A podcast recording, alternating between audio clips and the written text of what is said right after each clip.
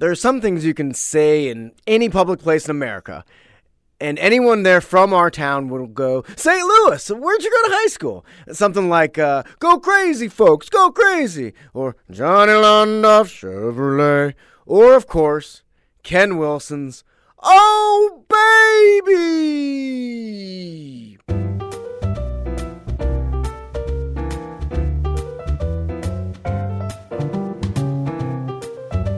Welcome to Hosted Ravioli, and yes, I am joined today by the longtime voice of the St. Louis Blues, Ken Wilson. Ken, how are you? I'm doing really well, Benjamin, and uh, I thought you did a pretty good job on that. old baby, you uh, sounded like you were practicing, maybe. To be fair, I've been practicing since I was 13 years old playing Sega Genesis with Brett Hull and uh, Adam Oates, and whenever I would score, I would do "Oh Baby," and and now I'm 37 years old, so I've, I've done a few over the years, and I'm sure many St. Louisans have too. And uh, Ken Wilson, of course, you've accomplished so many things as a broadcaster in your career, not just with the St. Louis Blues, uh, but of course here in town, we remember you for that. Um, right away, uh, where are you living today, and what are some things you're up to? I'm in uh, beautiful Portland, Oregon, believe it or not, where I've lived for uh, 10 years. And I'm the commissioner of the Great West League, which is a summer collegiate wood bat league. College baseball players play at their schools in the spring, play in our league in the summer, uh, getting ready for pro ball. At least that's their hope.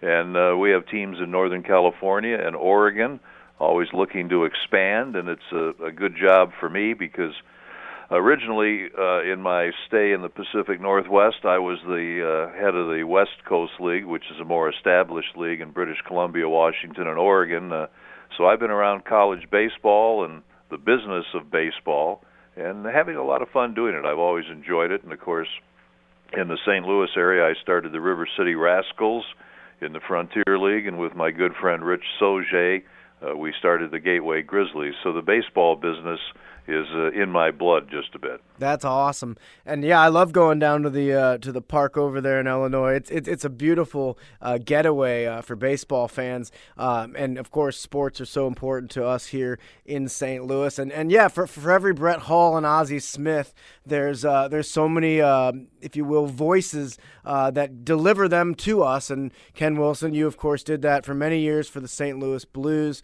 and and we'll jump into that here on hosted Ravioli today.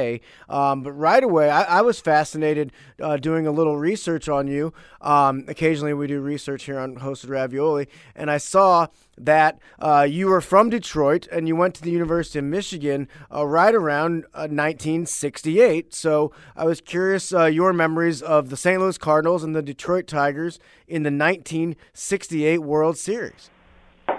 Let's put it this way, Benjamin. The 1968 World Series was probably one of the highlights of my life. Wow uh, being a great baseball fan.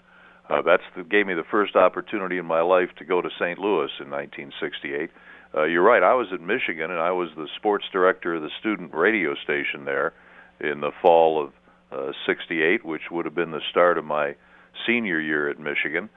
And uh, a buddy of mine who was from St. Louis, and his dad was uh, either the GM or the program director at WIL, Oh yeah. And he and I were friends. He and I were friends on the student radio station at Michigan, and uh, we were both ardent baseball fans. And we decided we were going to cover the 1968 World Series, and we got press credentials. Uh, we somehow found a car and drove from Ann Arbor to St. Louis. And to, to summarize it, I went to every game of the 68 World Series. Uh, when the Tigers won it, which of course was a great happiness to me because I'd been a big Tiger fan since I was five or six years old, and my family were, you know, they grew up with the Tigers, and I ended up uh, in that uh, dressing room at Old Busch Stadium, uh, celebrating with the Tigers. uh, you know, it's hard to imagine in this day and age that a college kid would have a press credential and end up after the seventh game of a World Series in the winning team's dressing room with the champagne flying. but I was there, and of course, uh, I was in the press box at Old Busch Stadium with fellows like Curt Gowdy, uh, who was doing the coverage on NBC, and for somebody who was a senior in college, that was uh, pretty highfalutin stuff. So I have great memories of that 68 World Series and my friend Bob Gibson and how well he pitched and of course Mickey Lolich who uh, ironically is a Portland Oregon native and went to the high school my kids go to now. So 68 was a big big year in my life. I was young and uh trying to do all sorts of things and had hopes of someday becoming a big league baseball broadcaster and uh, getting to St. Louis at that time and seeing every game of that series was something that uh, clearly I'll never forget. I'll tell you, uh, you you were fortunate. We talk a lot in life about like, oh, did you get to see someone in their prime? Did you get to see Sinatra with the Rat Pack? Did you get to see the Beatles, if you will? You got to sit and watch in person, not on TV, in person, Bob Gibson pitch in the World Series. What were those memories like? Well, you know, I had, believe it or not, I had never seen a National League game in person uh, when that World Series rolled around in 1968. And in fact, uh, other than in a World Series, I don't think I had ever seen a National League player or a National League game on TV because in Detroit, uh, back in those days, they had the Saturday game of the week. And, and that was about all you saw for baseball nationally. And I think, you know, Dizzy Dean and uh, those folks were on the game of the week. I believe it was on CBS. But in Detroit, uh, they didn't carry uh, the National Major League Game of the Week, which would show you the National Leaguers. Uh, the Tigers always played home or away on Saturday afternoon. So I never even got to see the National League uh, on TV. So huh. to see Gibson in person and uh, McCarver and you know all the all those you know Flood and Brock and all and Maris, all those guys. Uh, it was really something, and to be on the field before the games and uh, in the dressing rooms, uh, it was something. I mean, Gibson was you know obviously unbelievable, uh, and going against as it was booked at that time, Denny McLain, yeah. who had been a 30-game winner in 1968. Uh, that was the big matchup, but it turned out that uh, in the lights it was Gibson against Lolich, mm-hmm. the pudgy left-hander and of course, Lolich won out in game number seven, and the the play and the ball in center sure, field sure, that got yeah. by Curt Flood that was hit by Jim Northrup was the turning point in maybe one of the greatest World Series ever. And uh, as a Tiger fan, when you, we were down three games to one, uh, you know there wasn't much hope going to St. Louis for Game Six and Seven, but uh, you can imagine uh, the joy the Tiger fans had and and I had at that time, being a very young fella and uh, seeing those players. But you think back uh, to 1968 and all the great players the Cardinals had. I yeah. mean, they had some some great players. Ray Washburn was on that club, and uh, Ray and I have gotten to know each other. He used to pitch batting practice for the Seattle Mariners, and uh, he had some big, big years there with the Cardinals. No uh, Ray hitter. and I, and yeah, last September, Ray and I were at the same event at Safeco Field in Seattle. They had the 40th anniversary of the 1977 uh, Seattle Mariners, basically front office people, and Ray was there, and uh, I sat with Ray and we talked about his days in St. Louis and my days in St. Louis, and of course he lives out here uh, in Seattle. So there were a lot of great players. Uh, it was just a fun series to watch. Of course, I grew up as an Al Kaline fan, Yeah. as folks can imagine. And Kaline was nearing the end of his career, as people will remember, and uh, had been hurt that year. And was they just had to find a spot in the lineup for Kaline? How could the Tigers go to the World Series and not have Kaline in the lineup? And that's when manager Mayo Smith made a big, big, big decision and took Ray Oyler, the shortstop, who was a great glove man, out of the lineup and took outfielder Mickey Stanley and put him at shortstop, which opened up a spot in, in the outfield for Kaline. And if folks look back, Kaline had a very, very good series uh, with the bat. Yeah, that is awesome. Uh, I'll tell you. I'll tell you this. You, you mentioned Ray Washburn uh, pitched a no hitter. There's a there's a fun story I heard about it, it, famously back to back no hitters. Uh, the Cardinals uh, pitcher uh, Bob Gib. Excuse me. It, was Washburn, but it was then it was uh, Gaylord Perry from from the Giants, who then no hit the Cardinals the next day. And what the way the story goes is that um, when the Cardinals uh, were no hit by Gaylord Perry, the aforementioned Tim McCarver was the catcher that day. But then the next day, McCarver got the day off, and uh, the backup catcher was the one who caught the no hitter. So McCarver, he was part of being no hit, and then had nothing to do with his own pitcher pitching a no hitter, which I always thought was a funny little tidbit uh, in baseball. Yeah. I, I, I you talk, you know. Go ahead, please, Benjamin. You talk about Ray Washburn, and I'm, I'm trying to remember. I can't quite remember what the story is, but if somebody looked up Ray Washburn, you'll see the back-to-back no hitters, and he also pitched, I believe, in a World Series with Cincinnati. Also, uh, I, I want to say, and I'm, I might not be totally accurate, but it can be looked up. It's something like this. Uh, he pitched in the first game at Busch Stadium and the first game at Riverfront Stadium, or something like that. There's three or four or five things like that in Ray Washburn's career that are, are absolutely amazing. That one pitcher could have had all four or five of those things happen. I wish I could remember it right now, but it's easy to look up, yeah. and it's uh, for for baseball junkies. You'd go, no, one guy, no, that didn't happen but it did with Ray Washburn. That's awesome. I know obviously we'll have a lot of St. Louis fans uh, Googling right now while listening to Hosted Ravioli. But Ken Wilson, of course, you're known for the St. Louis Blues. And I just, I mean, it's, I'm, I'm, I feel like I'm 13 right now talking to, talking to Ken Wilson. It, it's, it's pretty fun for me. Um, clearly, you are a renowned broadcaster the catchphrase doesn't define you, and I, I, it's good for me. I feel better saying that because now I'm going to ask you about the catchphrase. Um, how oh baby took on a life of its own. Um, I how how did it become, and how is it part of your life? Well, uh, the good news is that uh, my life goes on without "Oh Baby" because uh, if I'm not in St. Louis, people don't say "Oh Baby," and folks folks don't know, I was uh, I was uh, on a treadmill about two weeks ago at a gym here in Portland, and a lady comes up who was probably 40 years old, and for I, I didn't realize I had a T-shirt on that had a Blues logo, and this lady comes up and says, uh, "Are you from St. Louis?"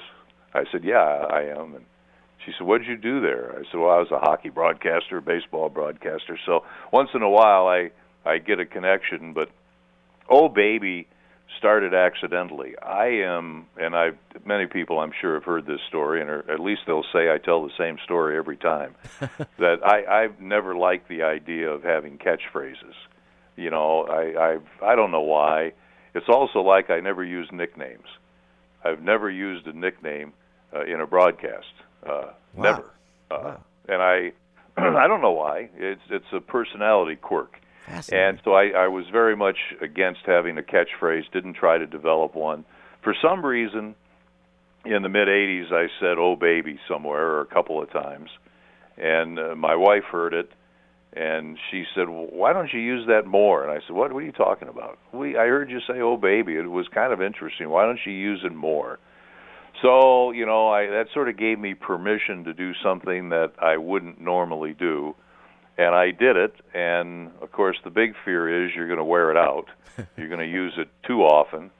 So I tried to use it only when I got so excited I could almost not stand it. And there were certainly many times in those 20 seasons with the Blues that I got real excited, and there was good reason to get excited. So that's how it how it came to be, and fans seemed to like it, uh, enjoyed it, and as you can see, we're talking talking about it decades later. So I I guess people enjoyed it, and that's the main thing that folks enjoyed the the broadcasts.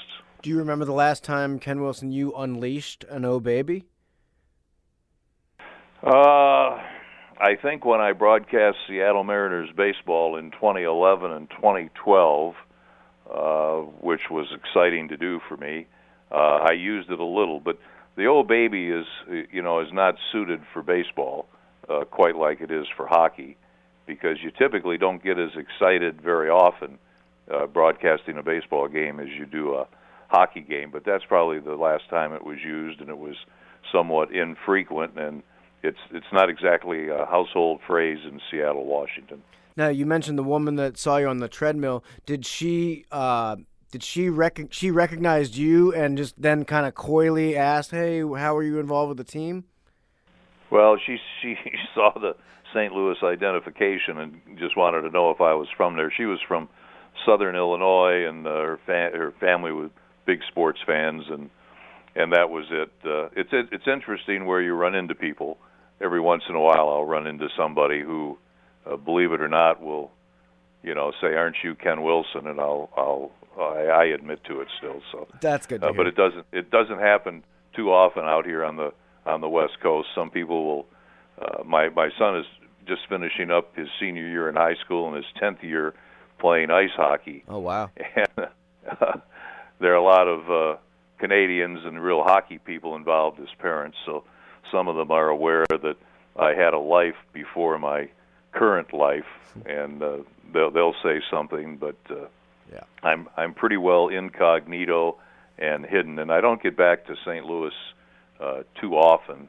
I'm trying to think. I've been there four times in 14 years, and ironically, I was there twice this past summer. Oh. Uh, and, and and happened to go to a Gateway Grizzlies game and see my old friend Rich Sauget. But I, I unfortunately I was there for a funeral and oh. a visit. My wife grew up there, so she has a lot of friends in St. Louis, and she goes back often. And uh, I do not usually make the trek, but I I did a couple of times, and uh, yeah. there's still people that see me and go, "Aren't you Ken Wilson, oh baby?" That's cool. So, uh, they have they have long memories. Yeah. No, I mean that's that's you know part of the reason I wanted to do this podcast was just to kind of uh, talk about the things that are entrenched in St. Louis society. You know, what, what, Becky, the queen of carpets. You could go up to somebody who's who's 30 or somebody who's 80 and, and talk about the queen of carpets. I remember when she flew over the arch or flew through the arch. And uh, same same with Oh Baby.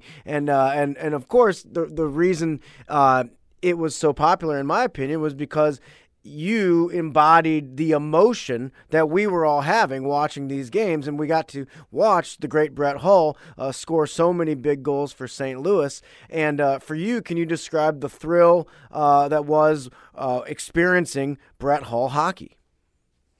Well, it, it was great being involved with Brett Hull. I realized a few years ago that I broadcast his very first goal in the NHL when he was a fuzzy cheek kid playing with Calgary in the 1986 Stanley Cup Finals. Uh, the Rangers, I believe it was the, the I'd have to remember now, but mm-hmm. uh, I did his first goal, and I probably did many, many, many of his goals, yeah. even though we missed some when he was with Dallas and Detroit. But that was always exciting and uh, e- typically emotional. And you talk about the emotion. I think some people would say, "Well, Wilson was making that up," but I you know, I love the game of hockey so much and get involved. I played as a kid, and you know, I can feel the emotion, even though I certainly wasn't a good player. I, I could in an NA watching an NHL game. I mean, I could my body would be on the ice, and I'd know what was going to happen, or I knew what would should happen, and I could anticipate uh, what was likely to happen. And I was very emotionally involved, and of course, uh, I wanted the Blues to win every game. So the emotion uh, was real and Brett Hull provided uh, plenty of moments for that emotion to come through. And you know, Brett was certainly an interesting uh, character and and quite a player. And there were games, you know, where he would, you know, just rise to the occasion at the end. I remember one night at the old auditorium in Buffalo where he didn't play very well. There were nights that Brett just, you know, Brett Brett was just there. And all of a sudden it was like the game was, you know, the Blues were down two to one, you know, with a minute ten to go or something, and all of a sudden I remember there was a face-off in the circle to the right, and I'm thinking to myself, this guy hasn't done a thing all night, and you know he's going to go out there and maybe it was tied, I don't know, but you know they get a face-off and Brett lets go with that quick snapshot and scores, and you know the headline is Hull's goal gives Blues tie or Hull's goal gives Blues victory. And and that was uh, kind of how it went oftentimes. Yeah. You'd be exclaiming, Brett Hull, oh baby. And that's basically the only thing he did the whole night was score that goal. But that's what made him partly what made him a star. Mm-hmm. You know, he could do whatever you needed to have done at just about any time. And you know, I think he was a lot better player. Not that being in the Hall of Fame is is anything short, but he was a lot better player, all around player than a lot of people would give him credit for. You know, he wasn't a great skater, but I thought he was a really good passer, and uh, obviously he could shoot the puck. Uh, you know, I, it was it was always fun watching Brett. To say nothing of a number of other players who were with the Blues in in that long, long period. You can probably guess the next two calls I'm going to ask you about. Uh, one, of course, Doug Wickenheiser. The other, here comes Cheveldae. So we will. Uh, let's start with the former, of course. Doug Wickenheiser scores the Monday Night Miracle in 1986. He is part of St. Louis hockey lore, sports lore. The late Doug Wickenheiser. Can you talk about that moment for you as a broadcaster and for the team? Well, I, I have gone back. I mean, you can you can look look that up on the internet and watch that. And finally, I in the last couple of years, I think I watched it uh, one time, and I my gosh, it was it was exciting. But what really was more exciting than that goal was the comeback. Yeah, you know, in the third period, the comeback was absolutely incredible. And when I think of the comeback, I think of Greg Paslawski although uh, you know Brian Sutter was involved and a lot of players were involved in that fabulous comeback. Then you get to overtime, and I, I think people sometimes forget what was at stake. It was Game Six.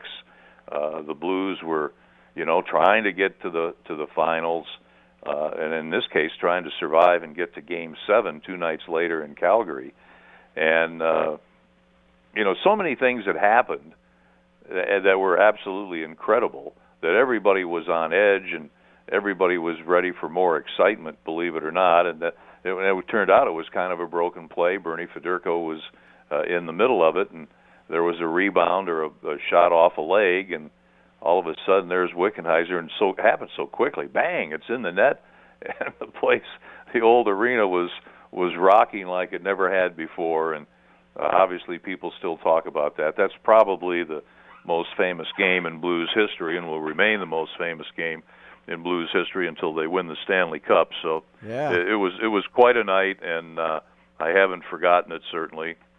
And uh, you know, I, I it's it's fun to look back, and maybe in ten more years I'll look back and, and watch it again. But it's uh, it brings goosebumps when you watch it. I can't imagine the uh, the bar tabs at Schmiezing's that night over there by the by the old arena.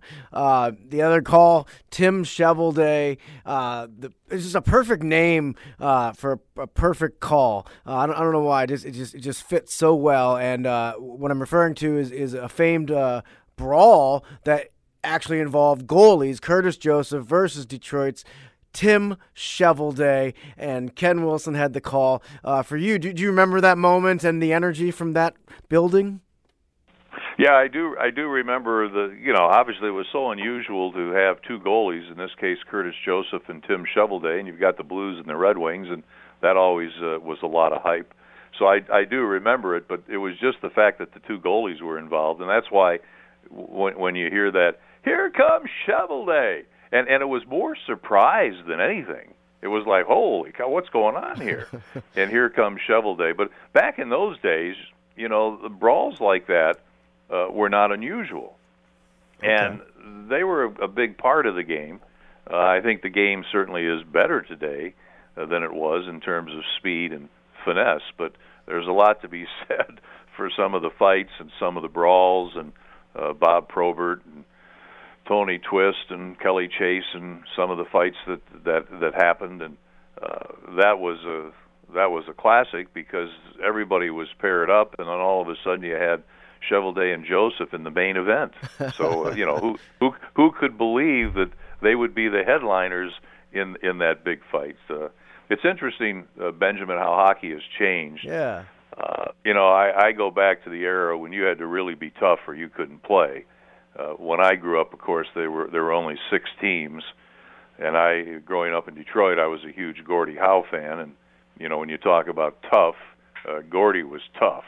Not only was he the greatest player, but he was probably the toughest player, and you had to be tough to play in a six-team league, and if you weren't, you weren't there very long. And I watch hockey today, and it's again, I I think it's for the better, but it's changed so much, just so much. I saw a game in October. I saw Indianapolis play at Wichita in the East Coast Hockey League, and I said to myself, I said, "Does anybody hit anybody?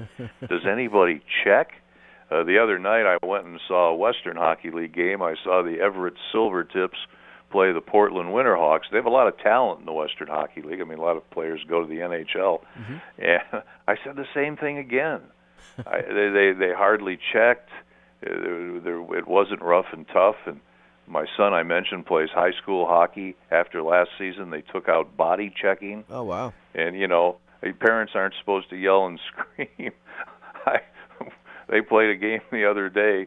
Uh, he was on a select team, and they went to play in Eugene, Oregon and I, I my wife went crazy. She grabbed me. I jumped up after about the second time somebody brushed against somebody and got a penalty for checking. I said, "Get out the petticoats!" and the parents looked at me like I was a fool. But I guess that just shows that I go back a long way when as I say, the game was a real man's game. Right. But uh, yeah. that's fine. Hockey's hockey's terrific. The the skill level and the speed is amazing, and it's a terrific game. But it certainly is different uh, from the game we saw years ago. Sure. Uh, I'll put you on the spot if you can remember maybe some favorite places in St. Louis that you used to hang out, maybe get some food or a drink or ice cream or what have you. Well, I'm going to be I'm going to be difficult on names. I can go to places. Mm-hmm. Uh, of course, my wife is a big Imo's fan, and when oh, I was there twice this past summer, I had a lot of Imo's pizza. Uh, I tend to be a Fortel's pizza man. Okay. Uh, I I got to know the family; they're great people, and I really uh, I really liked Fortel's pizza all the time, and had some when I was there recently, and it was as good as ever. Uh, also used to hang out, out down. Oh my gosh, you're really testing my geography. I had a barbecue joint, which there were two or three of them, and one of them was down. I want to say at 44 and Woods Mill, oh. and uh, I wish I could remember the name. I wish I don't know if it's even still there, but uh, I know there were a lot of autographs on the wall, and my auto- autograph was on the wall. When I went back there years later, it was still there. Before the fire, we used to go to Rigazzi's down on the hill a lot, mm-hmm. uh, and of course Charlie Gitto's. Uh, Charlie is a, a good friend and, and knows my brother-in-law very well, and uh, we would go to Gitto's a lot, and Cool. of course uh, talk about St. Louis traditions. I, I was I was there three days total this past summer, and I was at Ted Drewes three times. So what does that tell you? Perfect. Well said. That sums it all up right there. Um, oh, I know what I wanted to ask you. I should have asked it earlier when we were talking about uh, your college days. Uh, I, I know my wife Angela will, will love to hear about this. You went to college with Gilda Radner, correct? I did go to college with Gilda Radner. Well, uh, And, uh, yeah, tell us about college Gilda.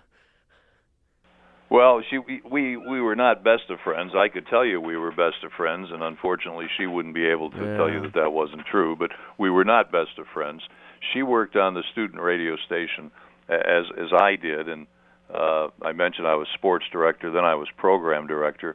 And you know, nobody knew what Gilda was going to be in in the future, but you could tell she was talented. She was funny, and what I, I remember two things. One, she did voices you know that we'd have back in those days on Carson play, and uh, back in those days on radio, you if your show started, and I'd have a record show, and uh, you know it would be now, ladies and gentlemen, and Gilda did all of those, Oh. you know, and somewhere somewhere in the archives, I have a tape where Gilda goes, and now, ladies and gentlemen, the Ken Wilson show, and and she was always funny, and I do remember one time when. Uh, uh, Bill Cosby. I hate to bring him up, but uh, he was in town to do a concert. This would have been in '67 or so when he had, I guess, the TV. He was really a young, uh, up and coming comic at that time, and he came by the student radio station to promote his concert, and we sat in the studio. And I, I do recall sitting next to Gilda Radner.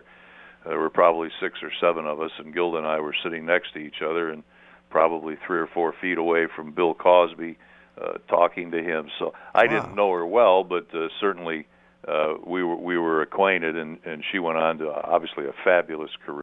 Yeah, wow, wow! That's a, Ken Wilson, uh, Gilda Radner, and Bill Cosby hanging out. Uh, what, what, a what a neat neat trio from a from a historic and entertainment standpoint, indeed. Yeah, I guess I guess I was the weak link in that group, wasn't I? Well, but you're still you're still Ken Wilson though. Now, uh, yep. In my my final question is, uh, I mean, how can I do this?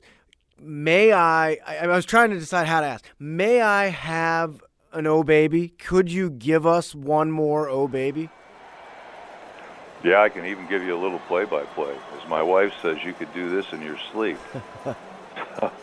you get, you get, you get. This could be the last one of a lifetime. You never know. Here come the Blues at center ice. Oates has the puck, carries over the blue line to the right wing to Hull. He shoots, he scores. Oh baby, Brett Hull! I love it. I love it. What there a treat. Go. What a treat for me and obviously for the listeners of this podcast. Ladies and gentlemen, the great Ken Wilson joining us on Hosted Ravioli. I hope you enjoyed that as much as I did. Hey, everybody, tell everybody else about Hosted Ravioli. Word is, is slowly spreading around town. We're on iTunes, Google Play. You can find us, of course, on stltoday.com slash podcast. Subscribe, subscribe, subscribe. Tell people about us. Uh, we want to uh, create an interactive community where people can uh, message me and uh, suggest who should be on the show next. Uh, of course, we're on Twitter at Hosted Ravioli. And uh, I really look forward to hearing from all of our listeners. And Ken Wilson, you're the man. Thanks so much for joining us today. Oh, baby!